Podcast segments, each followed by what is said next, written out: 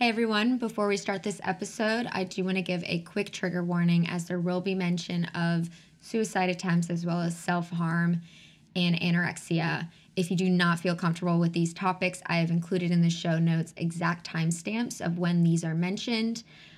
Or if you'd rather just wait for the next episode, I can't wait to talk to you then. Thank you. Hello, everyone, and welcome to the newest episode of Not So Nice Girl. I am your host, Natalie Volpicelli.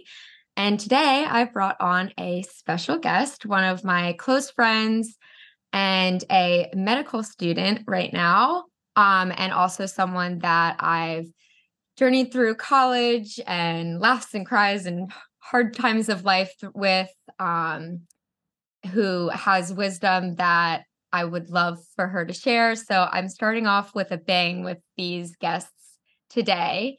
So without further ado, could you introduce yourself? Hi, my name is Cat Davis. I'm a third year medical student at, the University of Arkansas for the medical sciences. Um, Natalie and I went to college together and we've just done a lot of things together.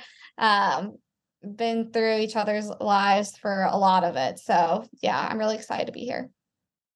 Yeah, and something that um I will never thank her enough for is she got me involved in Worth Living ambassadorship. So she can tell you a little bit more about that. But again, um, I just simply would not be talking or thinking that my story is worth being told if it wasn't for them and for her. So um, I would love for you to kind of explain as one of the heads for Worth Living. Yeah, so um, Worth Living is basically this global initiative to um, explain and share people's mental health experiences through writing, podcasts, um, music. We have a book and we just try to um, include people on all platforms. We have social media um, a social media manager who makes clips for us and we just try to get the word out in any way possible. Um, how it started i was diagnosed with bipolar 1 disorder when i was 19 that was in 2016 and i started writing a blog soon after I started writing the blog, Keith Anderson, the founder of Worth Living, found me and was like, Hey, I really love reading what you have to say. Would you like to become an ambassador?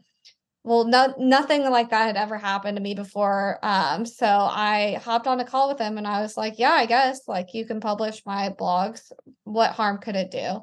Well, um, that was, oh my God, seven years ago. I was about to say, I almost said five, and then I was like, it's been way longer than that. That's so sad.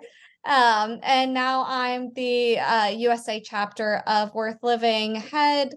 Um, you, Worth Living was based out of Canada, so I get to head all of the USA chapter. Um, and then I talked to Keith. We were thinking about like um, in- including more people in the US. And I was like, well, we've got to talk to my friend Natalie. So we immediately brought her on, and she's been like such a great part of Worth Living, contributed to the book, definitely needed her voice. So I'm glad that you, now you get to have a podcast. So we're actually just for the next hour going to go back and forth complimenting each other. And, and that's going to be the whole second episode. but no, I mean, it's kind of this whole story why like I wanted to share that too is just I never really thought that my life story or my journey with mental health or any of it was even something worth telling and I think Cat I can probably speak to you when you were probably thinking the same thing where you know we were both like, I feel like I should be sharing this, but I don't know how, or I don't know if people will actually care. And then Keith shows up like our little guardian angel and is like, I care. and from there, we didn't, it, it just, you know, took by storm. So um, I know I would not be able to speak on this podcast confidently without kind of that backing and that um that basis for what I was doing. So that's my little plug.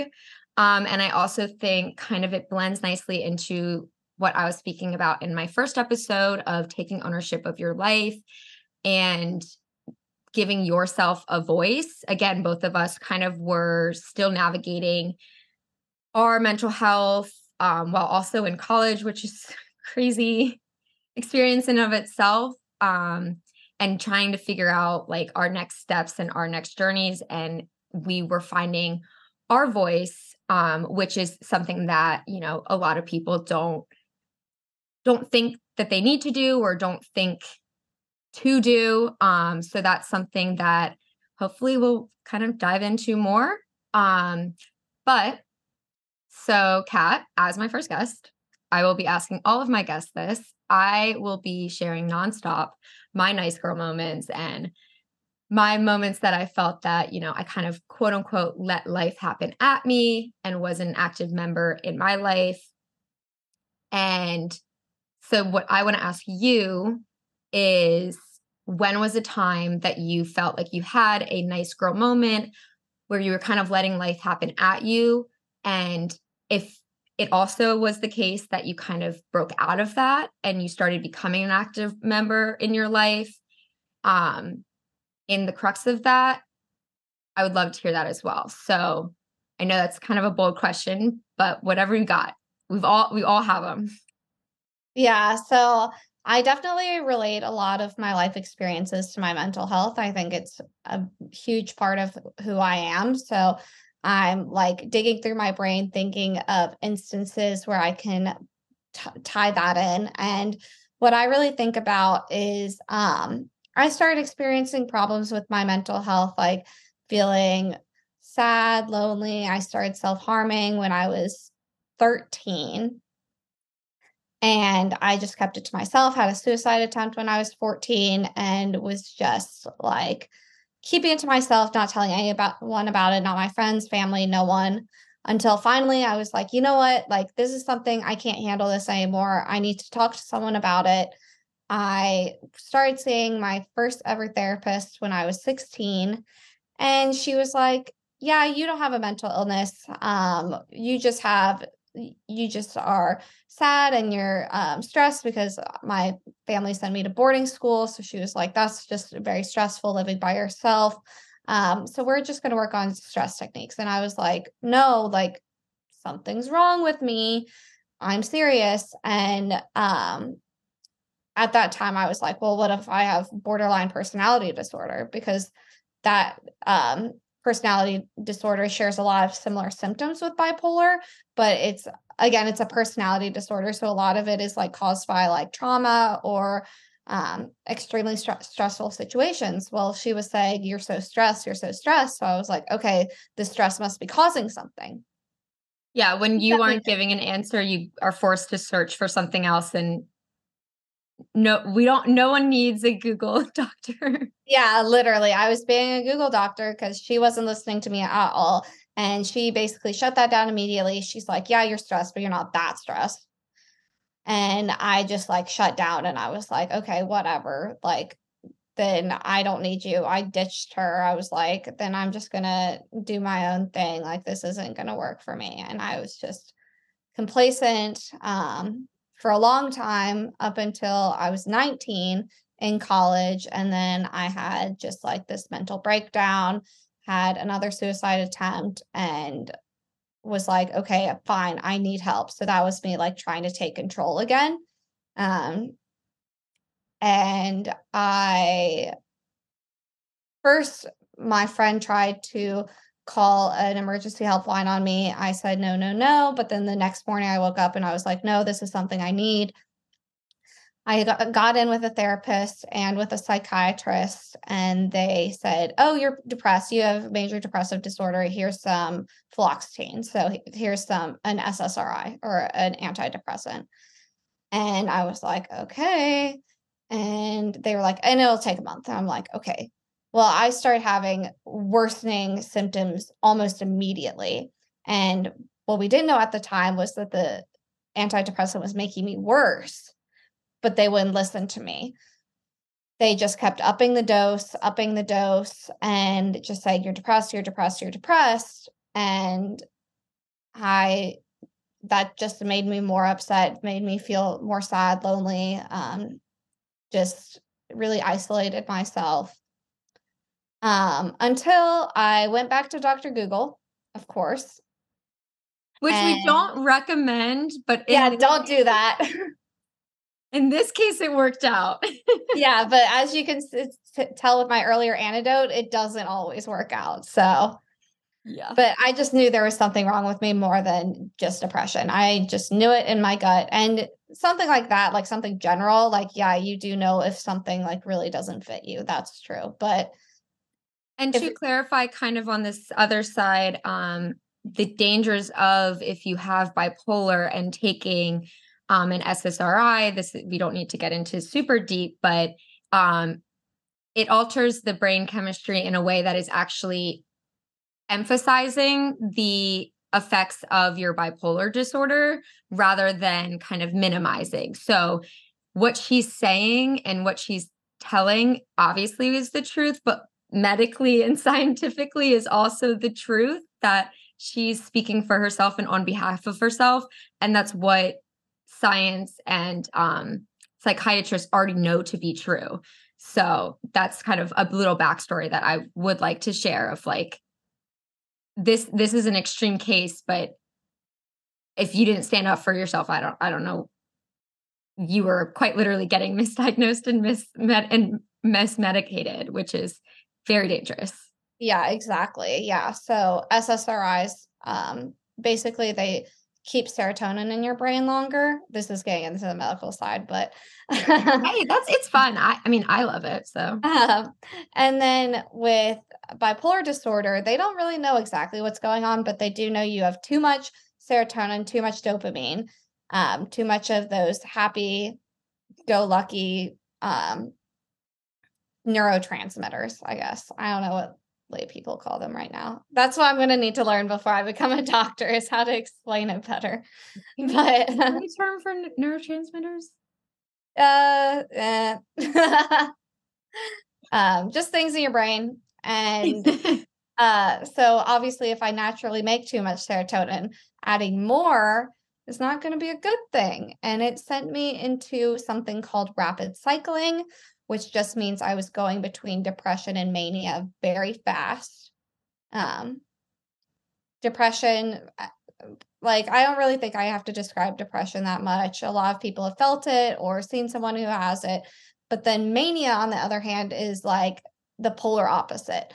Um, your heart's racing, you feel really energetic, you're not sleeping, um, you're grandiose, you're thinking so highly of yourself. Like, you notice how like I'm speaking faster right now, like that's how everything feels. It just gets faster and faster and faster. So when you're rapid cycling, you're going from that extreme high to the slowness of the depression back and forth and back and forth and back and forth and back and forth um, until you can't stand it any longer. And that's what was happening to me because there was too much serotonin in my brain. And no one was listening to me.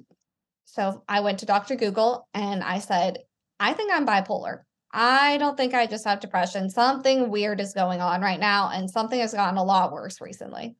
So I went to them, and my psychiatrist put succinctly and said, You're not bipolar and you don't want to be.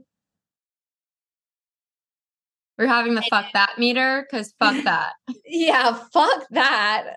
Sorry to all the bipolar people that she was offending, which at the time I was like, no one's bipolar. I've never heard, like, no one my age at my school and with my academic record has bipolar like there's no way.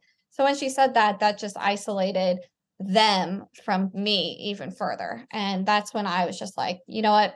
I can't do this anymore. I'm done advocating for myself. Like keep medicating me. I can't i i don't care. Like just m- fix me. If you're so good at fixing me just fix me. And i just let it happen, let the depression consume me, let the mania consume me. And it got me put into two mental ho- hospitals. Um, they kept saying, You're depressed, you're depressed, you're depressed. And I just kept letting them until finally, five psychiatrists and 12 therapists later, I had one who I didn't say anything to because I just knew to just shut up, let them examine me and move on. And he said, do you think you're bipolar? And I said, Yeah. and he asked me a few more questions, which I was used to by then. Um, it's not rocket science when they say, Do you have feelings of hurting yourself? They're probably talking about the, the depression. If they're saying, Do you ever feel euphoric? They're probably talking about mania, you know. Do you ever have trouble focusing? ADHD. Um, do you ever restrict yourself from eating? Eating disorder? Like it's you know, not we take that psych 101 class and... yeah exactly. It's like i'm they're not fooling anyone. So for him to ask me straight up like do you think you're bipolar? which no one else had ever asked me i was like yeah i do. Thanks for asking. Thanks for listening to me. And that was when i had a huge shift and was like okay like this is my time um to be not so nice girl and just take control of my life, get the hell out of this mental hospital, get back into school, um, go to medical school because fuck everyone who's saying that I can't. Um, find more people who are like you because you're not the only 19 year old high achieving bipolar person in this world. That's true. And now here I am, properly medicated, no more extra serotonin. and yeah, it has it hasn't been an easy road, but I'm currently stable, which is something. Listen, that's all we can ask for. Literally. We're not we're not asking for perfection, we're asking for progress. Um yeah, I mean I I remember a lot of this was or all most of it was through college. I remember you kind of going through that and you could tell kind of on my end you could see the the light in her eyes finally when someone was like i'm going to validate what you've been thinking for years and years and years and years. And i think you know obviously um with kat it was definitely an extreme case and there's definitely a lot of layers and stuff but i I think a lot of people look to the expert of, you know, or look to their boss or look to the higher level and look for the answers and they may not might not get it. And it's what you were saying kind of that that gut feeling of trusting that and not letting that quiet just because, you know, someone and now to be clear, that's not saying I'm not saying that the experts aren't right. I mean, she's she's in medical school. I'm getting my PhD in psych in psychology. So like experts are experts for a reason, but they're also not they're human, you know, they're not in your body experiencing what you're experiencing. So you need to advocate for yourself. You need to keep pushing. Um and you know, if you were in a place where you weren't a teen and you know in college and scared and i'm i still am trying to get straight a's at a very prestigious school while i'm also trying to figure out this huge part of my life you might have been able to you know put up with it a bit more but like i don't know i don't know how anyone would have honestly and to a point you just kind of have to um that you know you can only fight so much. So first of all, thank you for sharing that with everyone. Again, I think um that is just kind of you owning your story, owning your life. And even if it's not on like as grand as a scale as cat, because that is like not all heroes wear capes, but it's still kind of that idea of you knew what was right for you and you were trying to fight for it. And to finally get that and then own it the way that you did is so badass. It's so beyond um everything and especially after years of kind of being that nice girl where it was hurting you by a lot. It was hurting every aspect. Um so that's that's amazing. That's also a little bit more about Cat, but that's obviously not who Cat is kind of now um and like i said when she finally got that diagnosis you could see a light in your eyes because you felt seen you felt heard you felt empowered and that's when you started talking about it and i think everyone especially with bipolar it's something that people use very loosely in and colloquially you know, usually for the worse. And I remember you kind of grappling with it. I mean, you literally had a doctor say you don't want this. Um, I remember you grappling with it and trying to understand. And again, you're getting straight A's, pre med, successful in the school where people kind of have this notion or this idea of it and think that how you're living in this high overachieving way doesn't match up. And I know from you and from my schooling, that's that's not the case at all. Um, so I'd love for you to kind of talk more about that of when you started owning your story and understanding your diagnosis. Um, and what kind of come from that. And then also if you ever had any backlash from people as you were doing this. Yeah. I can definitely think of like one clear example that still doesn't sit well with me. Um, basically, so after I got my diagnosis, I dropped out of college, which was so scary, but I knew I couldn't just go back into that high stress situation. However, being someone who is highly active, needs hobbies to say the least, always needs to be doing something.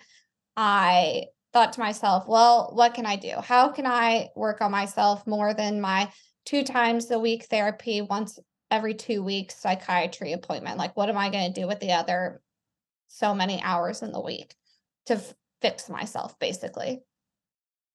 And I started writing a blog, like I said, found Keith, was writing for him, was writing for myself, um, was very open about my diagnosis with public because I just really was hoping to find someone else who shared what I was going through. And, and sorry, to put in context, like we said, this was years and years ago. People are very open now, and there are celebrities that come out. And I feel like I talk to my younger cousins now, and it's just like rolls off the tongue easily. Back in this time, you did not speak about your mental health, especially the college we went to and the to try to, you know, save face or whatever, you tried to hide all of that. So Cat doing this was so so like so brave and so unheard of for our age group. So I want to clarify that that I know that it's much more common now, but back then she was making a huge step because she was one of the first people that I knew that was really doing this and it was it was definitely controversial for some people, but for the people who needed to hear it, oh my god, it probably saved their lives, honestly. I hope so. Um, yeah, it was it was difficult because like I was diagnosed with childhood bipolar because I'd had the symptoms since I was 13. Um, I still haven't met anyone else who was diagnosed with childhood bipolar 1. Bipolar 1 is the more severe type, which just means you have that full-blown mania as well as the full-blown depression. Whereas in bipolar 2, you have what's called hypomania, which is just not as severe. It doesn't get you hospitalized, just makes you a little bit faster, a little more anxious. Um, maybe you're spending a little bit more money, having, you know, more promiscuous sex, but just not that extreme, like out of control that is mania. So I've yet to find someone perfectly like me, but I was definitely searching and I know that they're out there somewhere. um, but I was sharing my story and um, I was talking to this guy who was he was actually my fifth grade boyfriend. Um, so we had lost yeah. touch. Yes, very serious. We had lost touch, but he came to me and he was like, Yeah, I've been experiencing a lot of mental health issues. I don't remember if he said he was bipolar or what his deal was. Um, we obviously don't talk anymore. But he like was so nice to me and was just like, yeah, like I like basically like milked me for all I was worth, like used me to talk at me and just tell me all his problems and that was it. Which like I don't mind when people like come to me like that's kind of what I'm here for. Like I prefer it because I've been so open in the past, but you could tell like he wasn't interested in hearing my side of the story. It was just like he just It was free therapy. It, it was literally free therapy. And Once you go into I, the medical field, that becomes a very common. Literally. Yeah. And um then one day he just completely flipped a switch and was like, You're talking about your bipolar too much. Like, you are relating too close to it. It is not everything you are. Like, you need to take a step back. You're, this is, you're identifying too close with bipolar. And I was like, What? And you don't talk to him anymore? Really? Yeah, right. but it was just so shocking to me that he just turned that quickly. And also, I was like, let me figure my shit out. Like, if I'm identifying too much, it's my own fucking problem. Leave me alone. Like, what? It's not affecting you. In that fact, was something too that I had to understand as I was um it was actually kind of funny. I was going through all of these like defense mechanisms for I one of my million psych classes. And only some of the textbooks had this. But there's a defense me- mechanism called rationalizing. Mm-hmm. And it is not common, but it's when you know you feel so attacked by something and you're trying to understand every single aspect of it. And that was something because I also like I heard that story from you and I was like, oh my gosh, I think I talk about my eating disorder too much. I think I talk about my anxiety too much. And it's my way of coping. It's my way of understanding what's happening to me because these things aren't you don't get taught these things. They just they happen to you for your life and then you get a name for it. It's like one day you don't have it and the next day you do and you're like what the fuck do I do with this now? So we're like again high achieving, very like detail oriented, trying to understand every single aspect of it and learn about it and it's fascinating to us because we're like, "Oh my gosh, that thing that happened 10 years ago. I wasn't just I have a reason for this now. So of course you want to talk about it. And I think that's that's a common thing that people think of, but it's your way of coping and understanding and and digesting all of this material. I just thought of another one too. This is just a quick aside, but there is also talking about Dr. Google. Second thing worse than Dr. Google is undergraduate psychology majors. Hi, me. I had this girl, she took uh she was a friend of a friend. She took uh abnormal psychology at UVA, which was a very popular course, but like very surface level. Like you talked about each disorder for like 20 minutes, maybe. I took that class, by the way, and then met with the professor after and redid his entire PowerPoint for him and yeah. said none of this was right. Yes. Because I'm an asshole, honestly. and I was in my phase of, I know that was not a nice girl. I, actually, I've been lying. i have never been.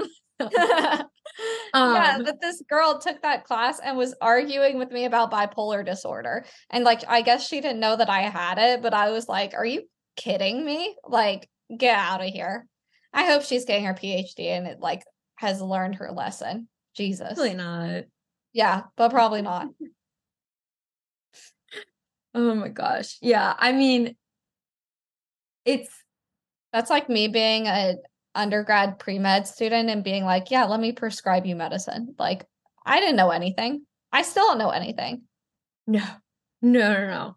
I just I, know a little bit more. We're just getting a little bit smarter. That's what graduate school is. And and am I? I mean, who's who's to say? Yeah we're taking listen you can only take so many credits a semester so like you can't learn it all.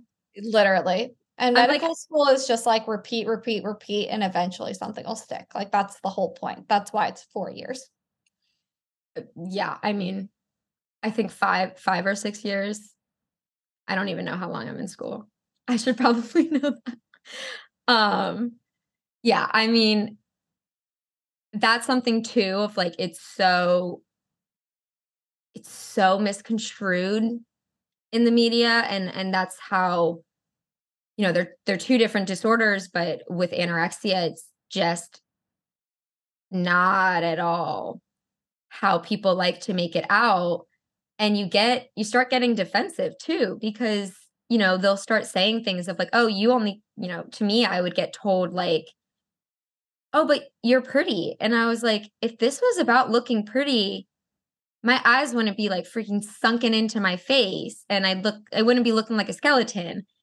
You know, this, that's not what this is about. I don't even know what like what do I even look like? I don't know. You're going to hate this. I uh feel like I'm better equipped than a lot of my classmates to at least listen to people with eating disorders just because of you, like just from listening to you so much. Oh my God. So we started studying for step one, which is our first board exam. And I was getting all of the eating disorder questions wrong. And I was like, how? Like, you're telling me that my classmates are getting these right and I'm getting them wrong. Oh, it's because they said that um, to be anorexic, you had to be under an 18 BMI. And to be bulimic, you had to have a normal BMI. That makes me feel very safe and comfortable with our medical Is that not terrifying? I was like, no, BMI has nothing to do with it, sweetie. But that's literally what I learned. And that's what I took a test on. And that's how I'm halfway a doctor. Oh, gosh. Yeah. I mean, especially living it. And then, you know, I also like I was hospitalized for it. So then you meet so many other people who have been through it and all like all different walks of life. And then you're like, I remember when people told me that this is what models got. Like, yeah. And then you're like, you're trying to, and that's why, you know, I think also you talk so much about it is anxiety, depression. I think it's used too loosely in in colloquial terms, but people in general can get it. You know, I was suffering from anorexia and OCD, and you were suffering from bipolar. And the way that we are told those things are originally are not at all what we were experiencing. No. So you feel this need to almost defend yourself. Mm-hmm. And then you're trying to kind of navigate this world while also trying to defend yourself and say, like, hey, there's space for me in this world too. And just because I have this, like, quote unquote label now, it doesn't mean that it's exactly what, you know, you read in one random article or, you know, Joe Schmo down the street is told you this is about or like just because they you know like a picture hang hung straight and your dad says it's like oh they're so ocd doesn't mean that's what it is you know and or like you know someone's just going through a normal mood swing and they say you're so bipolar yeah, that's not the case right now i'm like no if you were manic you'd be in mental health jail. Yeah. And so, like, that's why, you know, I think that's part of the thing I really wanted to kind of get from you today in this episode. And Cat's going to be back. Cat and I, we there's not enough time in the world for Cat and I to have discuss everything that we we like discussing. Um, but for this episode, especially, just kind of allowing yourself to have a voice and I said it in my first episode, but people are going to use their words to describe you, you know, they're, and that's kind of the whole point of this podcast is they're going to call you a nice girl. They're going to call you cute or hot or you're the nerd or in a more extreme way, they're going to label you as you know, and it, it's very common. It's just starting to transition, even in the psych world, to client focused wording of, you know, a girl with anorexia, not an anorexic. And you get these labels, and it's hard not to make it your entire personality because trying to get this idea that you're a million different faceted things is so confusing and complex.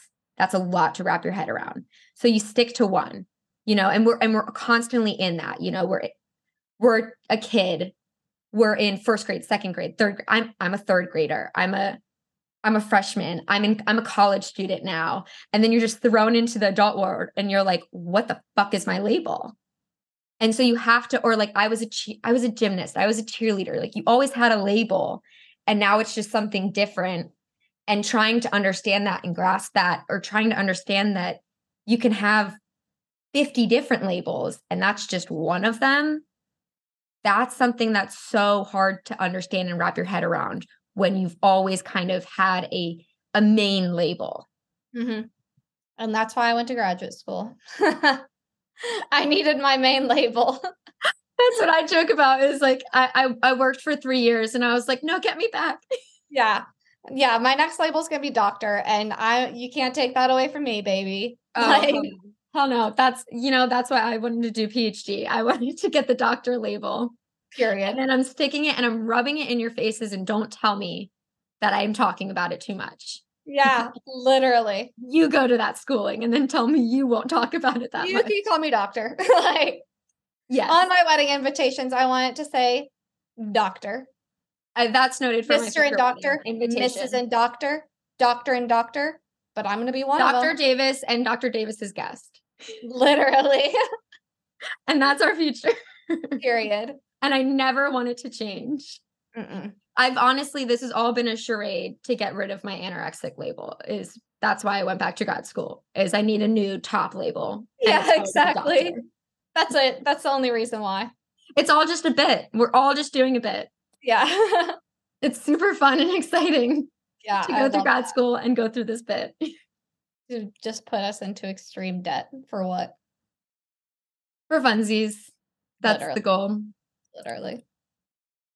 I mean, we touched on dark things, we touched on motivational things, we had our little sarcastic laugh at ourselves moment. I think we kind of hit the range for the episode.